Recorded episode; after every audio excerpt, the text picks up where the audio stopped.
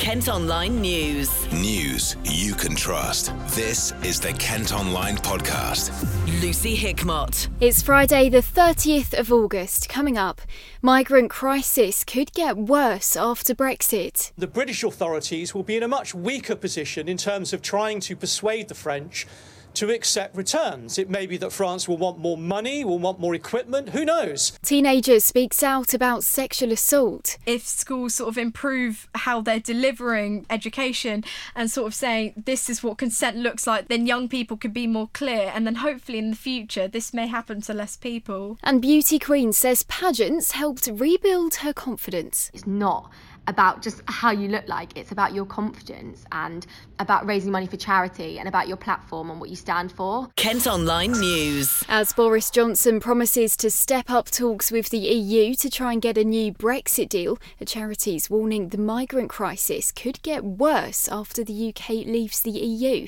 More than 1,000 people have attempted the dangerous journey across the Channel from France to Kent so far this year. The Home Secretary Priti Patel's been discussing the issue with the French Interior Minister this week. Steve Valdez Symonds from the human rights charity Amnesty International has been speaking to Sky about the meeting. We would like to see her join with her French colleagues in sharing responsibility for people seeking asylum, and that means um, not leaving it all to, to France to receive their asylum applications, but saying that particularly people with family here already, but also other people seeking safety, the UK will accept some of their claims and allow them to come here to make the claims. France already receives twice as many asylum applications as the UK does, has done for very many years.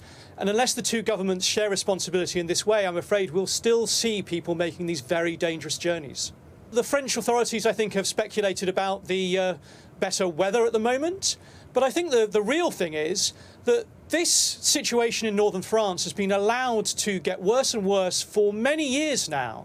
And it's only been a matter of time before those who are making profits off the desperate people making these journeys have found the means to produce um, the routes for these crossings to happen. And the longer that governments turn away and don't sort out what people need, the more it is that someone else steps in and for a profit and at great risk to the people involved starts doing things like this. With just two months to go until the UK leaves the EU, Steve's concerned things could get a lot worse this winter. Obviously, it will depend upon French and British relations, but no doubt. Um, the British authorities will be in a much weaker position in terms of trying to persuade the French to accept returns. It may be that France will want more money, will want more equipment, who knows? But the reality is that really it should be about sharing responsibility. It should be about addressing the desperate circumstances that men, women, and children are in and providing routes to safety for them. This all comes as officers searching for a missing migrant woman at sea are told of a body found in Dutch waters. She was originally spotted in a boat full of 20 migrants off Thanet more than two weeks ago. The 19 other people on board were rescued, but she disappeared. Kent Online reports. Elsewhere today, a 17 year old boy has been arrested on suspicion of making threats with a gun after armed police surrounded a block of flats in Maidstone. Officers were called to Massey Close near Armstrong Road yesterday afternoon. They were responding to reports of two males threatening a group of people in a field off Grig Lane. No weapon has been found. A 65 year old Italian man's been arrested after a woman in her 70s was hit by a lorry in Maidstone. She's in a serious condition in a London hospital after it happened on Loose Road at around half two yesterday afternoon. The man's being held on suspicion of causing serious injury by dangerous driving. A German teenager who was attacked while on a school trip has undergone major surgery to improve his recovery. Daniel Ezzedine, who's 17, had been in Canterbury on a graduation break when he was assaulted by a gang in the city centre. He was placed in an induced coma and has remained in a serious condition in hospital since the attack on the 6th of June. Eleven people have now been arrested, but no one's been charged. A teenager from Kent's opened up about being sexually assaulted in the hope of helping other victims. 18 year old Anna McGovern is chair of the Medway Youth Council and has started a campaign calling for youngsters to be better educated about consent. She's been chatting to Ollie in the KM Community podcast. So, a few weeks ago, I went to the UK Youth Parliament annual conference alongside our other MYP for Medway, and I presented a motion to improve the quality of sex education in schools because actually it is not great at the moment because um, according to the Terrence Higgins Trust Relationships and Sex Education report, 75% of young people were not even taught about consent. And this is something I highlighted in my speech when speaking to the MYPs. And when they responded to our speech, many of them said that they had not necessarily even received any kind of sex and relationships education in their schools. And I think if government hear that young people really want this to change and to be improved, then hopefully they'll listen and implement it.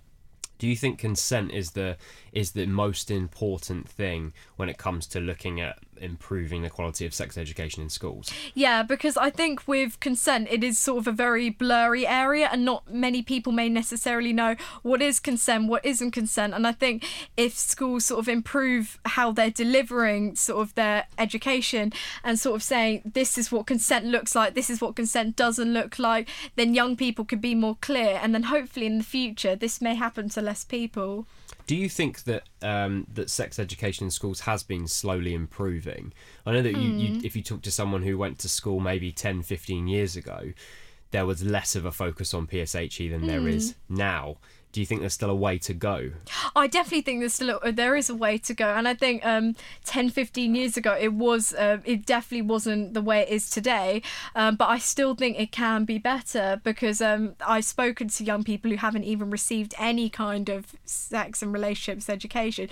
Personally, I've been very lucky to access education that's been incredible and um, very supportive and enlightening. But not other young people have been necessarily as lucky as I have been. So I think if it's improved across the whole UK, hopefully all young people will be able to access it. Do you think that there will be any pushback from that? Mm. Because some parents might not want their children to be exposed to this kind of harsh reality, Mm. I suppose. Yeah, exactly. Um, there's some parents who don't exa- exactly want their you know younger children to sort of be exposed to that kind of um, education, and some of them have even ruled out their children from accessing it completely. But I think that's wrong because I think as long as it's sort of conducted in a way that's appropriate for different age groups, then it can be done right. But I think if it's taught at a young age, hopefully they'll grow up with these sort of morals and values that um, you know, knowing what consent is, knowing what is and what isn't okay um, to do and to conduct yourself, and sort of what a healthy and unhealthy relationship means. I think if they sort of grow up with these values in the future, it could actually make such a huge difference. So I think as long as the education they're receiving is age appropriate for, you know, different year groups and things like that, then I think everyone should access it. You can hear their full chat at kentonline.co.uk. Kent Online News. A Maidstone man who stored £6 million worth of drugs in shipping containers has been jailed. Police discovered more than 50 kilos of cocaine and 17 kilos of heroin at a property in Orpington earlier this year. 38 year old James Murphy from Church Street in Teston has been locked up for 16 and a half years. Firefighters have spent hours tackling two separate blazes involving hay bales on Romney Marsh. They broke out in fields between Hamstreet and Brenzett last night, and part of the A2070 was closed this afternoon. You can see dramatic videos of the fires at Kent Online. Elsewhere, police say they're treating a boat fire in Maidstone overnight as a potential arson attack. Crews were called to the Broadway just before midnight after a motor cruiser, said to be worth £150,000, went up in flames on the River Medway. In our story online, you can see how the rebuild of a supermarket in Folkestone that burnt down nearly a year ago is coming along. Walls have now gone up around the metal frame at the Morrisons on Cheriton Road. It's due to open in time for Christmas. Now, a beauty queen from Maidstone has told us how pageants have helped rebuild her confidence. Zoe Hetherington, who's been competed in the regional finals of Miss Kent GB today, suffered from depression after struggling with acne and low self esteem at school. But the 21 year old says she was able to speak out thanks to support from other girls. She's told Ish how she's hoping to encourage more young people to get on stage and celebrate diversity. It's honestly truly incredible. I feel that people have a lot of um, like misperceptions of what a beauty pageant is, and a lot of people think that it's literally about getting up on stage and exactly what you look like. Um, and I feel like they've changed so much in this day and age, and they're now at an amazing place. And it's not about just how you look like, it's about your confidence and about raising money for charity and about your platform and what you stand for. It's not just about getting up on stage. Um, and I think that's something that's really important. Now, I understand this is something that's, that's helped with your mental health. It was it 2017, I understand you were diagnosed with depression, is that right? Yeah, exactly. Um, and it's something that I had really low confidence and really low self esteem. Um, and even then, like I, that's when sort of I started competing, and I'd competed before then, but I sort of went into a low point, and um, then I was like, okay, I want to compete again because I feel that it's really helped me in like my confidence levels. Um, and you meet such amazing people, and honestly, some of the girls' stories are truly incredible, um, and it's people that you wouldn't ordinarily like come across or you wouldn't sort of meet. Um, and you sort of cross paths. And then I've got amazing friends still now from competitions that I've done previously. Um, so I think it's something that yeah working with other girls is incredible. Your story itself is also quite em- empowering. So what was it that you went through yeah so I felt quite I remember sort of I was in quite a bad place for quite a little while. I had a little bit of a tough time at school, and it's very sort of like I'm very career driven and very determined in everything that I wanted to do, and I knew I wanted to go to university. Um, so I worked very hard and sort of put all my focus in that, and then forgot that actually you sort of need to make friends at the same time. Um, so it's something that I think from that from that sort of moment, um, I also had really bad acne on my skin. Um, so as well as sort of going through everything else, I was sort of suffering with that, um, and it just caused like low caused low confidence and low self esteem. But it took me so long to go and get help and finally speak out because I'd had an amazing upbringing and an amazing life, and I felt guilty for feeling that way because nothing actually had gone bad in my life. There was no reason for me to feel that way. Um, so I think it was something that was a struggle for me to sort of actually seeking help. That was a huge milestone um, to where I am now, really. And without seeking help, I 100% wouldn't be in the place I am now. Um, and just a year after being diagnosed, I was with depression. I was completely um, sort of cleared and discharged from the doctors, and they said that I was completely fully recovered. Um, and I think that's because I'd had such a, an amazing support network that I'd managed to speak out and speak to other people about. That's fantastic. How did competing during that period also help to overcome that? I think it was more like speaking to other girls and realizing that actually that you could choose like hundreds thousands of things you don't like about your body.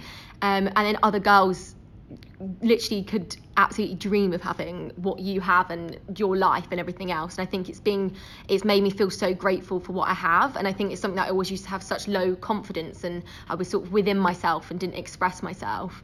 And um, i think that's really like brought myself out of my shell. And i've been able to express myself my full true bubbly happy personality and sorry and like that's me. Um, and it's sort of accepting that. And as well as like getting up on stage it takes so much confidence to be up there and sort of in front of all these people staring at you. Um, and I think that's something that you really have to like overcome. And it's really sort of um, like motivating in yourself to get up there and sort of um, yeah be up there and within that self that's confidence boosting. Um, and as well as meeting the other girls it's been truly incredible. And that's yeah been a huge part of my journey and my road to recovery. Kent Online Sport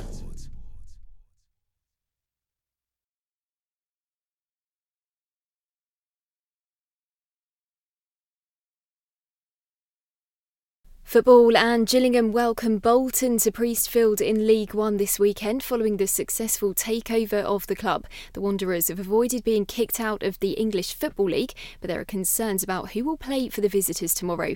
Assistant manager Paul Raynor says it's been difficult to prepare for the match. It's not a normal week, I'll be honest. You know, normally we're, we're looking at videos and we're looking at uh, reports from previous games, which we've had to do anyway.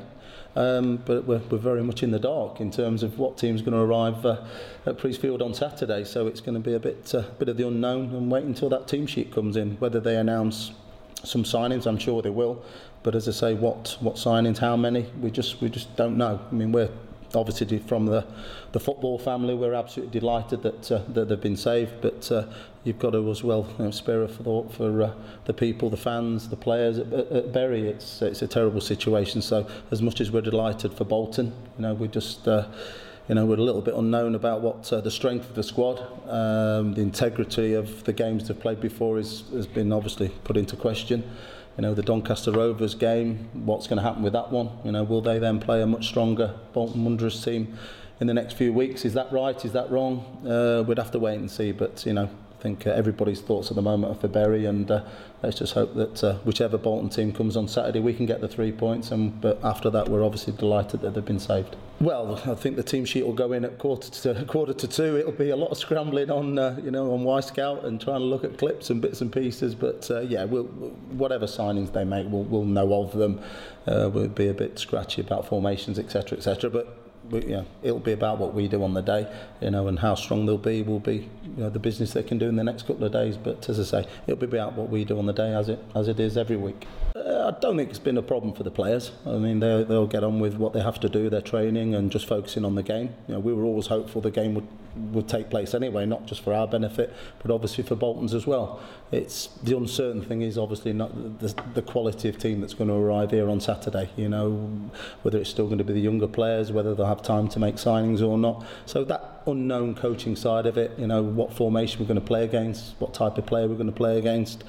We just won't know until that team sheet comes in at, uh, at quarter two on Saturday. So, you know, that's a little bit of uncertainty, but there's nothing we can do about it. We were in the hands of the EFL and administrators, so we just had to go, go about with our business as, as best we could, and, uh, and we've done that. So uh, we've had to focus on ourselves other than Bolton, really. The Jills are still without a win after four games. They've boosted their squad this week, though, with the signing of two new players on loan until January.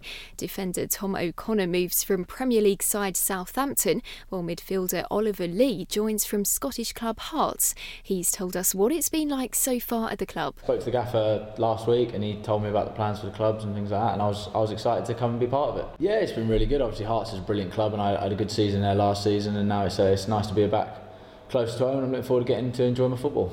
Yeah, no, they, have been really good. And he spoke really well when I met the gaffer, and um, yeah, I'm excited to excited to be part of it. I knew a lot about Gillingham, and the gaffer spoke, like I said, the gaffer spoke really well and really uh, was encouraging for me to come in and help the lads out and join in. Um, so that was a big part of it, and then yeah, I'm just happy to be here. I'm a lot better than I was last time. it was only a short spell then, but I was only I was a young kid and I wasn't, I think I wasn't quite ready then. But now, yeah, I'm, I'm a mature player now. I like to get on the ball, create goals, score goals, and yeah, hopefully just bring a lot to the team. Obviously, I'm not a crash bang wallop sort of midfielder and run around smash everybody like more like to create things and get on the ball, like I said. But um, yeah, I'll try and bring a bit of everything to my game, and hopefully that can lead to more victories for Gillingham. And finally today, Kent's Paralympian Will Bayley had his first spray tan ahead of the new series of Strictly Come Dancing. The 31-year-old table tennis player from Tunbridge Wells has posted a video of the experience on Twitter. He's one of the celebs taking part in the show, which starts next Saturday. That's it for now, but don't forget you can go to kentonline.co.uk for more news throughout the day. News you can trust. This is the Kent Online Podcast.